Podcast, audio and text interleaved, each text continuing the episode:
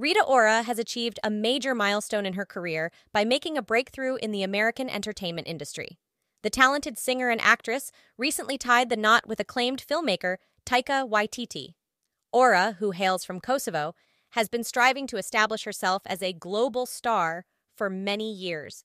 Her success in the United States is seen as a significant step towards achieving that goal. The 30 year old artist has already made a name for herself in the UK where she has released several chart topping singles and albums.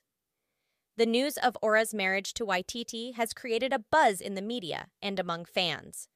The couple reportedly exchanged vows in an intimate ceremony attended by close friends and family. Waititi, known for his work on films like Thor Ragnarok and Jojo Rabbit, is highly regarded in the film industry. Ora's journey to success has not been without challenges.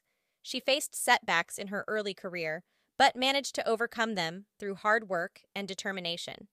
Her breakthrough in America is a testament to her talent and perseverance. The singer's popularity in the U.S. has been steadily growing over the past few years.